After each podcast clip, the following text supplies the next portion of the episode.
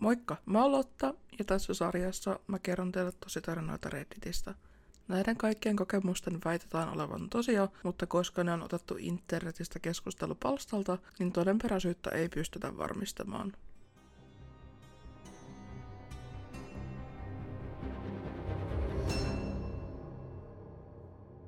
Mies keltaisessa sadetakissa – Tämä tapahtui äitini ystävälle Koreassa noin kymmenen vuotta sitten. Saan yhä kylmiä väreitä kuullessani tämän. Äitini ystävä asui Soulissa vuokra-asunnossa. Hän oli kotiäiti nuoren tyttärensä kanssa ja hänen miehensä työskenteli päivisin. Yhtenä päivänä hän oli matkalla kotiin tyttärensä kanssa ja he nousivat hissiin.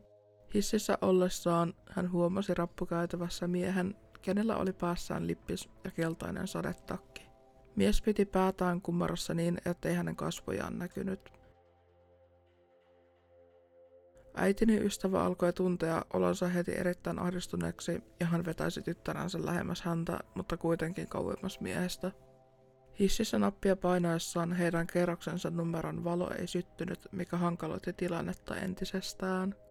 Kaiken kukkuraksi hän huomasi miehen pitelevän käsissään jotain, mikä oli kääritty sanomalähteen. Palaset alkoivat loksahtelemaan paikalleen äitini ystävän päässä ja hän alkoi panikoidessaan esittämään soittavansa hänen miehelleen, kuka tiedettävästi oli töissä eikä kotona. Hän kertoi olevansa hississä ja esitti kysyvänsä miestään avaamaan oven valmiiksi heidän tullessaan, jotta tilanne näyttäisi siltä, että kotona heitä odottaisi hänen miehensä. Kun hissi viimein pysähtyi heidän kerroksensa kohdalla, hän kaappasi tyttärensä syliinsä ja alkoi kävelemään henkensä edestä kohti heidän oveaan. Hän huomasi, että mies oli juossut rappusia samaan kerrokseen ja alkoi saavuttamaan heitä. Kun äitini ystävä viimein pääsi ovelle, hän alkoi hakkaamaan ovea lapsi sylissään ja huusi miestään avaamaan ovea. Huomattuaan tämän, mies keltaisessa sadetakissa lähti kävelemään takaisin hissiä kohti. Kun mies oli tarpeeksi kaukana, hän laski tyttärensä, avasi oven turvakoodijärjestelmän ja alkoi kiireellisesti näppäilemään koodia. Tämä on siis ilmeisesti yleinen tapa Koreassa kotiavaimen sijaan. Ongelmana tosin oli vain se, että painaessa jotakin numeroa se piti kovan äänen. Mies ton äänen kuullessaan alkoi juoksemaan takaisin heitä kohti. Äitini ystävä alkoi huutamaan kauhun vallassa ja viimein saadessaan oven auki hän heitti tyttärensä sisään. Juuri kun hän itse oli pääsemässä sisään, hän huomasi sadetakissa olevan miehen olevan vain muutaman kymmenen sentin päässä hänestä.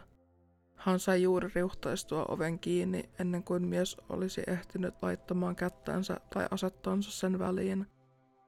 Hän katsoi opisilmästä ja huomasi miehen kävelevän takaisin hissiä kohti. Muutamia kuukausia myöhemmin äitini ystävä huomasi uutisissa olevan juttua sarjamurhaajasta, kuka oli tappanut paljon prostituoituja. Hän kertoi äidilleni, ettei unohda ikinä sitä pelon tunnetta tunnistaessaan hieman liian tutun sadettakin ja lippiksen uutisten yhteydessä.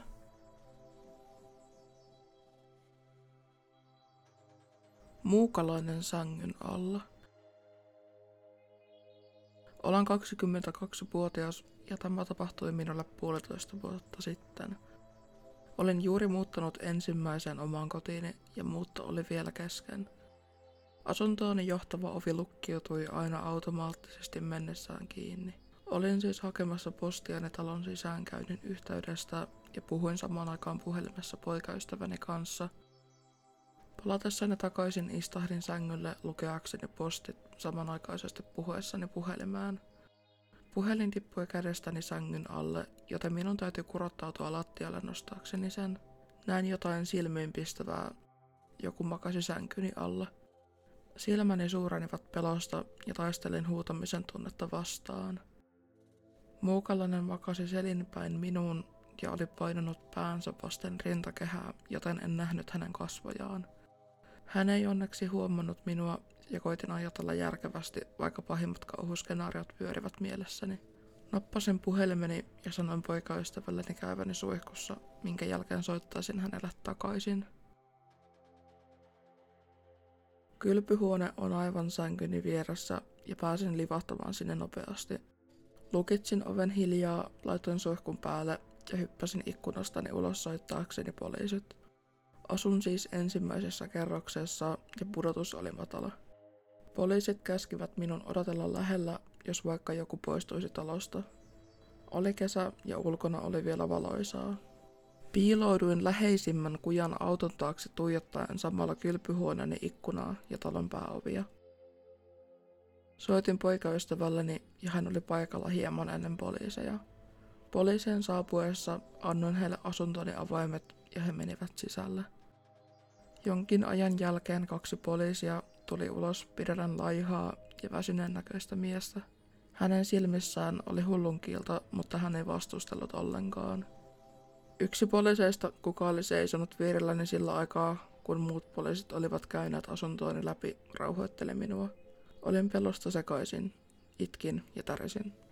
Hän kertoi minulle, että mies odotti minua kylpyhuoneen oven takana keittiöveitsi kädessään. Mies oli jotenkin päässyt livahtumaan sisälle minun hakiessa postejani ja piiloutui sitten sänkyni alle. Mies paljastui korittomaksi, kuka oli läheisessä mielisairaalassa. Poikaystäväni muutti luokseni seuraavana päivänä. Halusin jakaa tarinani, jotta muut tietäisivät, miten toimia vastaavassa tilanteessa.